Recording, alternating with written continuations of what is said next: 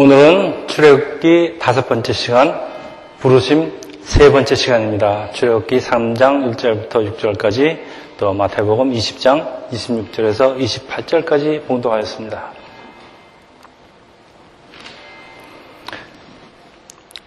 성경에는 양이란 동물이 자주 등장하는데 그 고기와 젖은 음식으로 먹고 털로는 옷을 만들기 때문에 팔레스타인 지방에서 살던 유목민에게는 이 양이라는 것은 없어서는 안 될 가축입니다. 그런데 이 양을 돌보는 것이 그렇게 만만한 것이 아닌 것이 양은 아주 지독한 근시라 앞서가는 양 뒤에서 바싹 붙어 따라가는데 그래도 길을 잃어버리는 경우가 많다고 합니다. 양은 자체 방어 능력이 없는 동물이라 산원 짐승이 나타나면은 그 목동이 대신 싸워하기에 목동은 지팡이와 막대기를 항상 가지고 다니는 것입니다. 세상죄를 지고 가는 하나님의 어린 양은 예수님을 말하는데 이 양이 예수님한테 비교가, 비유가 될 때는 이 희생양의 이미지를 갖고 있기 때문에 양은 온순한 동물이라는 선입감이 있지만은 사실은 다른 초식 동물에 비해서 결코 온화한 성격은 아니라고 합니다. 실제 성경에서 나타나는 그 양의 모습은 순종하는 모습이 아닌 것이 이 양은 먹이를 줄 때만 목자의 말을 따르지 평소에는 아주 지멋대로 하는 동물로서 화가 나면은 그냥 다른 양을 들이받기가 일수라 한마디로 양은 돌보기가 결코 쉬운 동물이 아니라는 말씀입니다. 이렇게 양과 비슷한 특성을 가진 아주 골치 아픈 동물이 우리와 같이 살고 있는데 여러분, 이게 이 동물이 무엇인지 아십니까? 염소 아닙니다. 힌트 하나 드리겠습니다. 암놈은 털이 없고 순놈은 암놈보다 털이 많고 좀 큽니다. 아직도 정답이 안 나왔습니다. 이 나름대로 장래를 예측도 하고 계획을 세우기도 하지만은 사실은 영적인 눈이 멀어서 그 바로 앞에 일도 못 보는 그런 동물입니다. 네.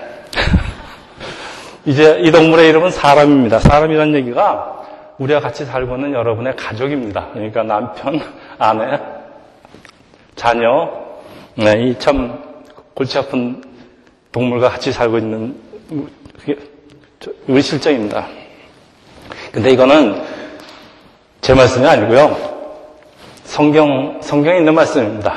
이사여사, 이사여서 53장 6절. 제가 읽겠습니다. 우리는 다 양 같아서 그릇 행하여 각기 제갈 길로 갔거늘 여호와께서는 우리 모두의 죄악을 그에게 담당시키셨습니다.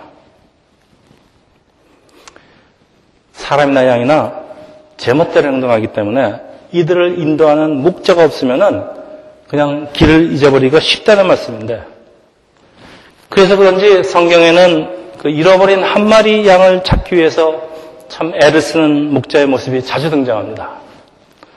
그런데 잃어버린 양을 찾으면은 이 나쁜 남 그러고 그 양의 목에 끈을 매서 아주 질질 끌고 오는 것이 아니고 양을 어깨에 메고 이렇게 메고요. 기뻐하면서 데리고 오는 것인데 이렇게 목자가 양을 사랑하는 모습이 바로 우리 예수께서 우리를 사랑하는 모습입니다. 성경에는 전직 목동이 이스라엘 민족의 지도자로 등장하고 그 대표적인 인물이 우리 모색과 다윗인데 양치는 목동이 이스라엘의 지도자가 되는 것이 결코 우연이 아니라는 말씀입니다. 다윗은 목동 시절의 체험을 바탕으로 목자와 양의 관계를 하나님과 백성의 관계로 비유해서 쓴 시가 있는데 이것이 우리가 잘 아는 아주 유명한 여호와는 나의 목자신이 내게 부족함이 없으리로다 라고 시작하는 그 시편 23편입니다. 이제 우리의 주인공 모세는 광야에서 양을 치면서 40년, 그의 나이 80세. 그동안 성경 어디에도 하나님께서 모세에게 나타나셔서 말씀하셨다는 기록은 없습니다. 평범한 하루하루를 살고 있던 어느 날 모세는 그날도 양떼를 메고 몰고 호렙산에 다다르니 참 이상한 광경을 목격합니다. 떨기나무에 불이 붙어 있는데 나무는 없어지지 않고 계속 타는 것입니다. 저희 집에도 fireplace가 있는데 이 불을 붙이려면요 제가 20분 단위로 나무를 집어내야 되는데 얼마나 귀찮은지 모르겠습니다. 근데 그냥 계속 타는 것입니다. 떨기나무는 가시가 남은 나무라 불이 붙으면 순식간에 타버리는 것인데 참 이상합니다. 이 불이 꺼지지 않는 것입니다. 80살 먹은 노인이라고 호기심이 없겠습니까? 참 이상되라 세상에 참 희한한 놈도 있네. 내 80평생에 이런 건 처음 보네. 그리고 모세는 자세히 보려고 다시 돌아갑니다. 그런데 오늘 본문은 사실 하나님께서 모세의 주의를 끌기 위해서 일부러 기이한 현상을 보여주는 장면인데 이렇게 꺼지지 않는 떨기나무는 출애굽기에 나타나는 수많은 이적들의 시작일 뿐이고 앞으로 우리는 열 가지 재앙, 홍해가 갈라지는 것, 구름 기둥, 불 기둥, 만나, 며칠로 이어지는 본격적인 하나님의 이적을 볼 것입니다. 사람들은 왜 보다는 어떻게 해도 관심이 있습니다. 어떻게 떨기나무가 계속 타는데 없어지지 않을까. 그렇지만 사실 이건 자연 법칙을 만드신 하나님께서 인류를 구원하시라는 목적으로 때때로 자연 법칙을 초월하시겠다는 것이니까 문제가 될 것이 사실은 하나도 없습니다. 문제는 어떻게가 아니라 누가 그리고 왜입니다. 그래서 우리에게 참 이런 이상한 일이 생길 적에는 아 하나님께서 혹시 나에게 무엇인가 말씀을 하시려고 하는 것이 아닌가 하고 자신에게 물어보는 것이 상당히 중요합니다. 모세야 모세야 모세는 그 소리를 듣는 순간 아 혹시 말로만 듣던 하나님? 근데 감히 정할 수 없는 어떤 무엇을 느끼면서 대답을 합니다. 예, 제가 여기 있습니다. 모세야 가까이 오지 마라. 내가 선 것은 거룩한 땅이니 내 발에서 신을 벗어라. 나는 내 조상의 하나님 아브라함, 이삭, 야곱의 하나님이다. 모세는 두려움의 얼굴을 가리고 하나님의 목소리는 계속됩니다. 그것은 40년 전에 자기를 내버리신 하나님의 목소리입니다. 이집트에서 도망 나와서 광야에서 살면서 그래서 나는 하나님께 부르심을 받은 것 같은데 왜 하나님이 나타나지 않으실까? 오늘일까 내일일까? 그러면서 40년 이제는 열정도 혈기도 힘도 빠지고 모든 거 다 퇴장했는데 왜 이제 와서 성경은 침묵을 합니다만은 그러나 우리는 모세의 마음속에 있는 감히 말로 표현할 수는 없지만은 그런 모세의 마음속에 있는 질문을 짐작할 수는 있습니다. 옛날에 내가 하려고 할 적에는 아는 척도 안 하시더니 이제 와서 왜? 그래서 11절 모세는 하나님께 반문합니다. 하나님 내가 누구인데?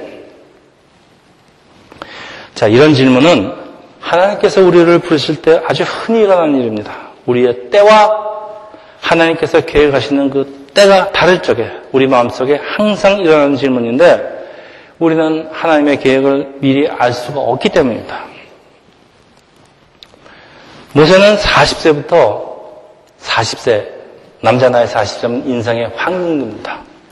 그 인생의 황금기 40년을 그냥 양치는 목동으로 낭비하고 있었는데 이집트 왕자 교육을 받은 사람이 그 재능과 교육과 학식을 겸비한 그 사람에게는 이 목동이라는 하찮은 직업은 정말 낭비 같은 일이었습니다. 여러분 생각해 보시기 바랍니다. 만일 이집트에서 받은 교육이 40년 교육이 그의 인생에 아무런 의미가 없다면 이집트에서의 40년은 낭비. 또 광야에서 40년 낭비. 도합 합의 80년 낭비. 세상에 내가 무슨 팔자가 이렇게 참 기가 막힐까 하고 모세는 자기 인생이 이렇게 마치는 것을 한탄하고 있었을 것이 틀림이 없습니다. 그러나 모세는 양이라는 동물을 치면서 이 골치 아픈 사람이라는 양을 치는 법을 배우고 있다는 것을 모세가 어찌 알 수가 있었겠습니까? 낭비된 것처럼 보이는 인생 80년이 앞으로 마지막 40년을 위해서 있다는 것을 모세가 알 수는 없는 것입니다. 9회 말에 역전에 말로 홈런을 치는 부르심을 받기 위해서 이 야구 선수는 나올 때마다 번번이 스트락 아웃을 당하고 있었음을 그가 어찌 알 수 있었겠습니까? 여러분은 양을 친다는 의미를 잘 알고 계실 줄 믿습니다. 양을 친다는 것은 양을 돌보듯이 사람을 돌본다는 말인데 목자로서 양을 돌보는 사명의 뜻을 잘 표현한 구절이 우리 요한복음 21장 아주 유명한 구절 예수께서 베드로에게 물으십니다. 제가 읽겠습니다. 유한의 아들 시몬아 내가 이 사람들보다 나를 더 사랑하느냐 이르시되 주님 그러하나이다. 내가 주님을 사랑하시는 줄 주님께서 아시나이다. 이르시되 내 어린 양을 먹이라 하시고 또 물으시고 내 양을 치라 하시니 세 번째로 물으시고 내 양을 먹이라. 예수께서 베드로에게 세 번 물으신 이유는 베드로가 예수를 세 번 부인했기 때문이라고 해석하시는 분도 있지만은 저는 그렇게 이것을 원색적으로 해석하고 싶지는 않습니다. 양을 잘 돌보려면은 이 세상 무엇보다도 하나님을 더 사랑하는 것이.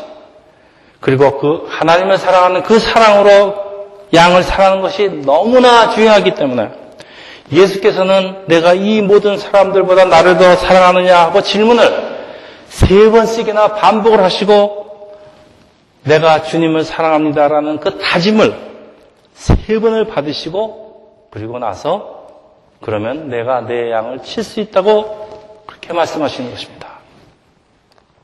자, 우리는 이 말씀에서 양을 치기 전에 반드시 먼저 선행되어야 할 것이 있다는 것을 알게 됩니다. 그것은 하나님을 사랑하고 온전히 순종하는 종이 되라는 것입니다. 지도자가 되기 전에 먼저 하나님의 신실한 종부터 되라는 말씀입니다. 우리 하나님의 신실한 종이 되지 않는 지도자들이 얼마나 많은 문제를 일으키는지 여러분 너무나 잘 아실 수 있습니다. 양같이 제멋대로 해야 되는 사람이라는 동물이 어떻게 하나님의 신실한 종으로 선한 목자로 바뀔 수가 있을까요?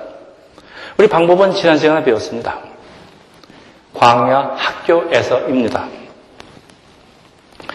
모세는 광야 학교에서 40년 동안 양을 쳤습니다. 정확하게 말하면은 양 치는 법을 훈련을 받는데 그리고 목자로서의 마음을 배우는데 40년 전은 광야 세월이 필요했습니다. 이스라엘이 출애굽해서 광야에서 40년 동안 그 골치 아픈 양 같은 이스라엘 사람들을 그 사람들은 모세를 원망하고 비난하고 배반하고 온갖 못한 짓을 저지르지만은 모세에게는 양을 돌보는 그 목자의 마음이 있기 때문에 그 어려운 사역을 마칠 수가 있었던 것입니다. 여러분, 호지민, 그 베트남의 그 지도자, 레닌, 그 많은 지도자들이 사실은 외국에서 교육을 받고 자기 나라로 돌아와서 그 나라의 지도자가 되는 것은 뭐 모세의 경우가 비슷하지만은 그 사람들이 배운 것은 군림하는 것이고 모세가 배운 것은 양을 돌보고 양을 섬기는 것입니다. 여러분, 양을 섬긴다는 것은 양에게 협박을 하겠습니까? 양에게 거짓말을 하겠습니까? 양을 속이겠습니까? 그리고 양에게 아침을 하겠습니까? 양을 돌본다는 것은 글자 그대로 양을 잘 돌보는 것입니다. 양이 철되게 건강하게 자랄 수 있도록 잘 돌보는 것입니다. 푸른 초장으로 인도하고 쉴 만한 물가로 인도하는 것입니다. 이것이 목자입니다. 자, 오늘 본문 5절. 내가 선 곳은 거룩한 땅이니 내 발에서 신을 벗어라. 오늘 설교 제목입니다.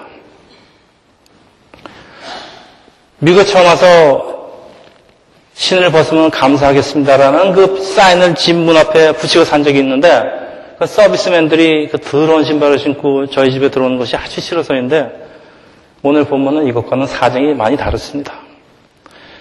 거룩한 곳이니 더러운 신발을 벗으라는 것으로 해석을 하면 안 됩니다.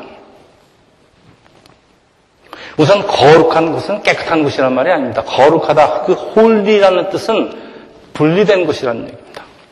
그리고 모세의 발이 그 사막의 먼지와 땀으로 깨끗하지 않기 때문에 뭐 신발 벗었다고 해서 뭐, 뭐 발에서 뭐 냄새가 안 나겠습니까?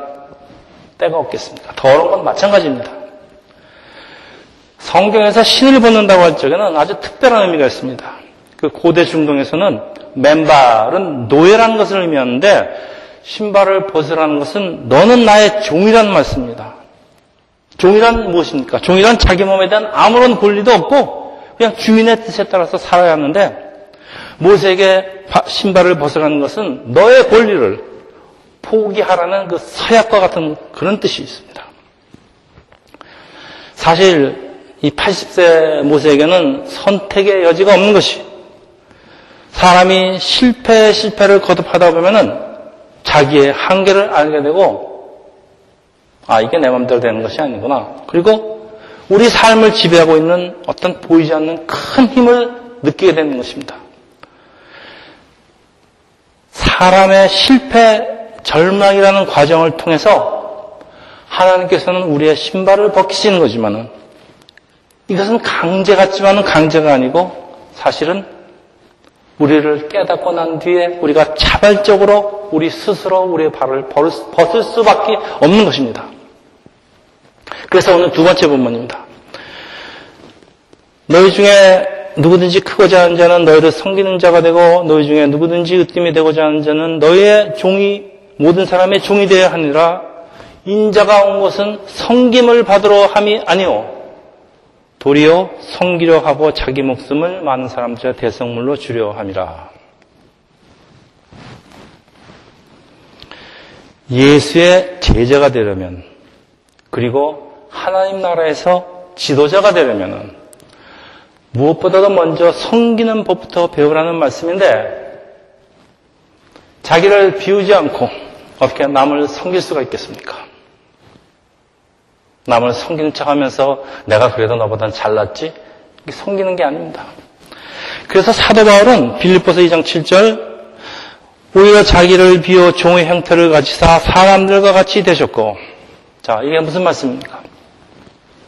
하나님이 자기를 비워서 종의 형태인 사람으로 되셨고 즉 예수께서는 하나님이 되시기를 포기하시고 사람으로 태어났는데 그것도 마구간이에요. 예수님은 결혼을 하고 가정을 가지시는 권리가 있는데 그 권리를 포기하시고 한 평범한 인간으로 행복하게 살 권리가 있는데 그것을 포기하시고 하나님께 돌려드린 것입니다. 크리스찬의 삶은 예수를 따르는 삶입니다. 예수처럼 자신의 권리를 자신에서 포기하는 삶인데 예수를 따르는 크리스찬이라면 그래도 어느 정도는 예수를 닮아야 하는 것인데 도대체 오늘날의 크리스찬은 이런 것들을 다 잊어버리고 사는 것 같습니다. 크리스찬은 하나님께 두 번의 두 번의 빚을 지었습니다. 먼저 하나님께서는 나를 만드셨고 나를 창조하셨고 예수께서는 죽어가는 나를 다시 살리셨기 때문에 사실 우리는 우리의 권리를 주장할 아무런 근거가 없습니다. 우리는 종입니다. 그래서 예수께서는 말씀하십니다. 마태복음 8장 34절 무리와 제자들을 불러주시되 누구든지 나를 따라오거든 자기를 부인하고 자기 십자가를 지고 나를 따를 것이니라. 여기 세 가지 동사가 나옵니다. 부인하다, 십자가를 지다, 따르다. 이 세 가지 동사는 그리스 원어로 아주 심각한 뜻을 가지고 있습니다. 나를 부인하다라는 뜻은 나는 이제 아예 죽은 사람이니까 라고 생각하라는 말씀이고 십자가를 진다, 따른다는 동사는 그 목적지에 이를 때까지 끊임없이 계획한다는 그런 뜻을 가진 그 문법의 형태입니다. 그래서 예수를 따른다는 것이 절대로 쉬운 일이 아닌 것, 아니라는 것을 말씀하시고 있습니다.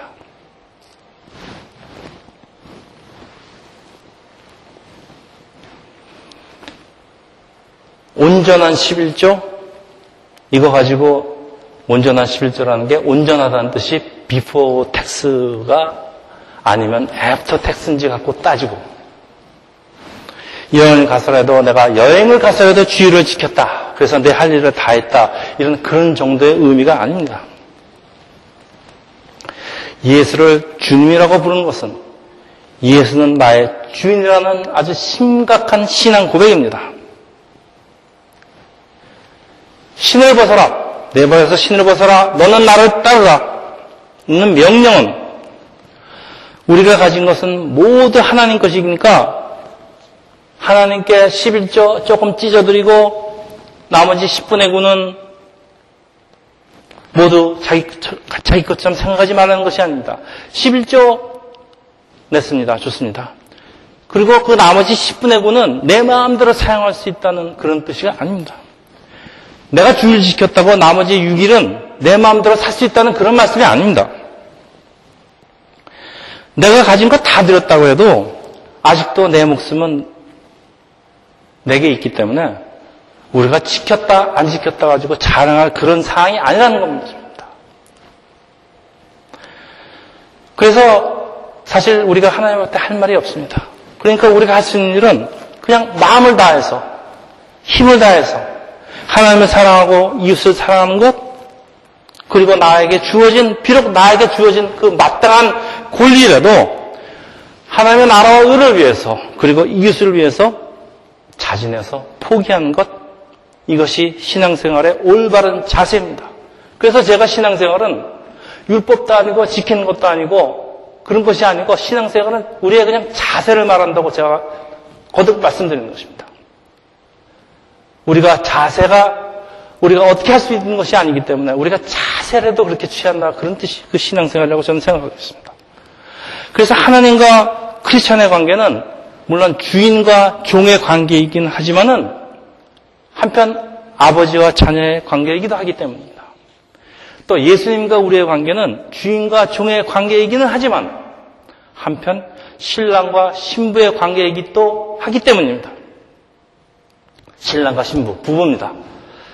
서로 사랑해서 같이 사는 사이에 이 건 내 거고 10분의 1은 하나님 거고 당신 거고 10분의 9는 내 거고 이건 지키는 것이고 저건 지키지 않는 것이고 이게 무슨 의미가 있겠습니까? 결국 사랑밖에 남는 것이 없으니까 이런 거 따지지 말고 제발 이런 거 좀 따지지 말고 사랑으로 그냥 모든 일을 하라는 것입니다. 마음으로 할 수 있는 만큼 11조 형편이 안 돼서 못하는데 어떻습니까?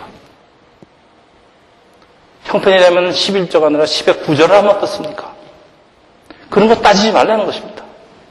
그래서 신부와 신랑의 관계라는 것입니다. 이제 말씀을 정리하겠습니다. 교회에는 참 사람들 보기에 아주 보기에 좋은 입이 무성한 나무가 있습니다.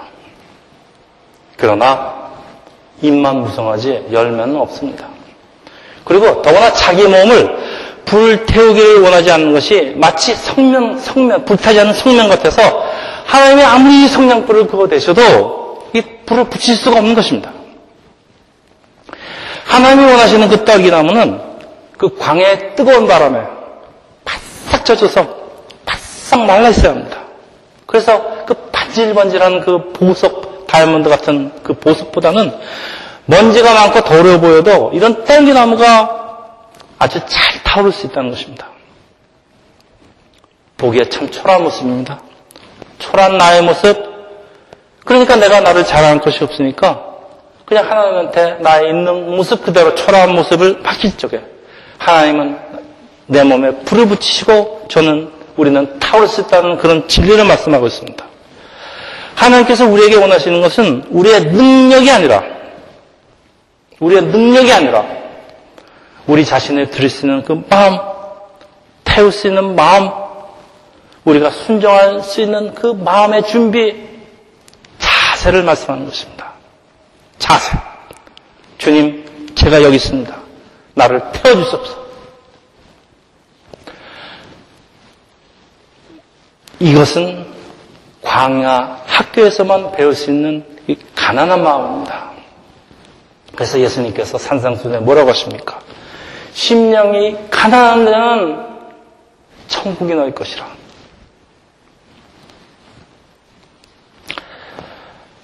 (40세) 이집트의 모세는 자신이 아주 제일 좋은 떨기나무라고 생각을 했습니다. 자, 나이도 40세, 지혜도 많고 지식도 많고 튼튼하고 싸움도 잘하고 그러나 젊은 시절에 그 불처럼 타오르던 그 모세의 떨기나무는 광야에서 40년 동안 완전 다 타버리고 이제는 죄밖에 남은 것이 없습니다.